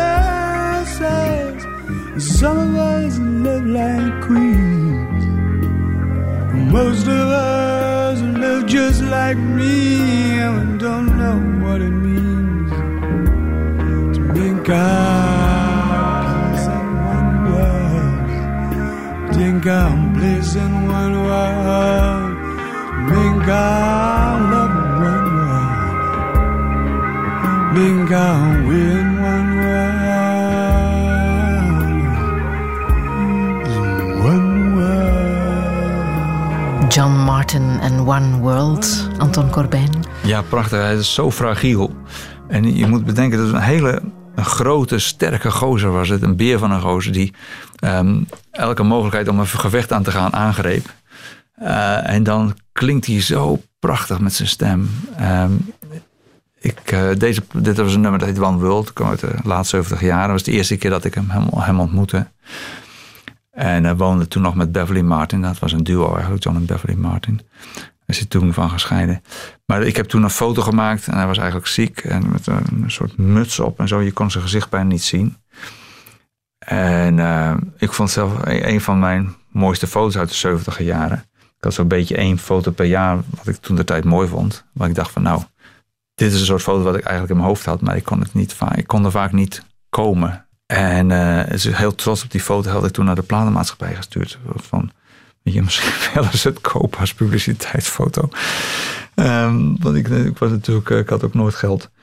Uh, maar ik werd een beetje uitgelachen. Want je kon zijn gezicht niet zien. En um, jaren later, John Martin vertelde mij zijn favoriete foto ooit van hem. En uh, hij heeft het toen nog op een, een of andere plaat nog gezet. Ik heb hem een aantal keren gefotografeerd over de, over de jaren heen. En elke keer woonde hij verder van Londen weg. Met een andere vrouw in een kleiner huis. Elke keer. um, ja, ik, een, een waanzinnig uh, in, interessante man. Maar de, de, deze plaat was ook uh, beïnvloed door de dub sound. Hij heeft toen in Jamaica een tijd gezeten. En daarna mm-hmm. deze plaat opgenomen. Dus je hoort dat, dat hele opene, luchtige en... Uh, hoor je erin. Chris Blackwell uh, geproduceerd. Stel dat jij voor je zestigste verjaardag één grote concertavond uh, zelf mocht organiseren. Wie mag daar dan allemaal komen spelen? Wauw. En dan moeten we natuurlijk van de levenden uitgaan, neem ik aan. Misschien mag uh, je een paar doden ook terug oproepen. Ja, als je zo'n nummer van John Martin hoort, dan wil je hem daar natuurlijk wel bij hebben. Nee, ik ben natuurlijk ook heel gek op disco, weet je. Dat, dat, dat weten mensen ook niet. Maar, echt? Ja, zo Donna Summer erbij willen hebben. Of yeah. uh, Giorgio Moroder. Of iets van de Bee Gees, weet je, uit die periode. En uh, Earth, Wind and Fire, ja. Tom Waits, Nick Cave. Um... Budget is nog niet op. Nee, budget is niet, ook, budget niet op. Je mag maar, nog uh, wat meer vragen. ja, uh, ja, Kate Bush... Um, Ook Frank Sinatra ja, bijvoorbeeld. Sinatra, ja, heb ik ooit ook live gezien trouwens. Ja. Uh-huh. Dat is fantastisch. Kwam een vrouw kwam een, uh, een klein vaasje met één bloem brengen. En die zette ze op het podium. En toen pikte hij het op en zei hij... Ja, don't know what it is, whether to smoke or drink it. um, ja, natuurlijk. Er zijn natuurlijk zoveel fantastische mensen in de muziek. En ooit, een paar jaar geleden, speelden wat mensen voor mij natuurlijk een, een, een woord kregen in Nederland. Dat was Chris Martin bijvoorbeeld, op, gewoon op piano, zonder iets. En Bono met een orkest. Ja, dat zijn onvergetelijke momenten. Ah. Nick Cave, die laatst bij mijn opening speelde. Um, dat raak je natuurlijk altijd heel erg, omdat het uh, voor jou is. Weet je wel? Mm-hmm. Maar ja, muziek uh, is zo'n sterk, is zo sterk gebonden met emoties. En kan je zo ontzettend snel in een andere atmosfeer brengen. Dat is er zo mooi aan natuurlijk. Muziek is heel iets anders geworden dan vroeger. Hè? Het is vermaak geworden. En um, dat is het natuurlijk soms ook, maar... Ik, ik ben altijd geïnteresseerd als het meer is dan dat. Wat zou je echt nog willen in het leven? Nou, ik zou graag uh, een grote wandeling door Patagonië willen maken. Ja? Um, ik zou graag een film willen maken die mijn eigen verwachtingen zou overstijgen. Gewoon die iets. Want dat, dat, met film ben ik er nog niet. Um, fotografie geloof ik dat, dat er bepaalde dingen zijn neergezet. Hoewel je toch altijd wil doorgaan en ja... Iets wil maken wat, wat een bepaalde betekenis voor veel mensen zou kunnen hebben. Um, dus ik, ja, het, het, het medium film wil ik graag onder de knie krijgen eigenlijk. Schrijven, ik zou heel graag een paar jaar hebben wanneer ik uh, uh, wat zou kunnen schilderen. En dan kijken of, dat, of ik überhaupt daar aanleg voor heb. Schilderen? Ja, ik huh? heb het gevoel dat ik... Ik heb het vroeger wel eens geprobeerd en ik vond het verschrikkelijk. Dus wat er van over is gebleven is dat ik grafisch ontwerp doe. En daar gebruik ik verf in. Omdat ik gewoon alleen al de, de strook altijd mooi vind. De brush. Maar welk voorbeeld dan? Welke zijn de kunstenaars die jou uh, op dit moment het meeste fascineren? Je hebt er ook oh. een paar gefotografeerd, hè? Anton Corbijn heeft groot invloed gehad de eerste keer dat ik een van zijn werken zag.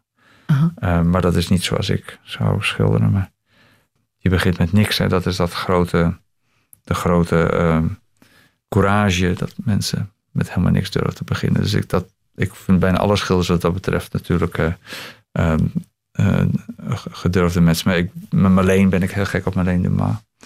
een bepaalde periode van Pieter Doig. Um, Waar je ook Cy een werk Twombly. van hebt hangen. Pieter Doig. Ja, ja, ja. Ja, ik ben een, kleine, een klein, klein verzamelaartje. Ja? Maar, um, maar misschien eindigt uh, Anton Corbijn als, als schilder. Als we elkaar over twintig jaar nog eens spreken. Ja, of vijftien jaar. Dus ik zou het niet erg vinden als dat zo was. Met een overzichtstentoonstelling in het gemeentemuseum. Nou, dat weet ik niet. Ik denk, in Den Haag. Bij mij aan de muur. Weet je, het, het, het gaat niet zozeer... Dingen gaan niet om succes, hè, eigenlijk. Mm. Dus het is alleen voor jezelf heeft het zin en nut. En dat, daar ben ik veel meer mee bezig nu. Welke boodschap wil je hier nog meegeven?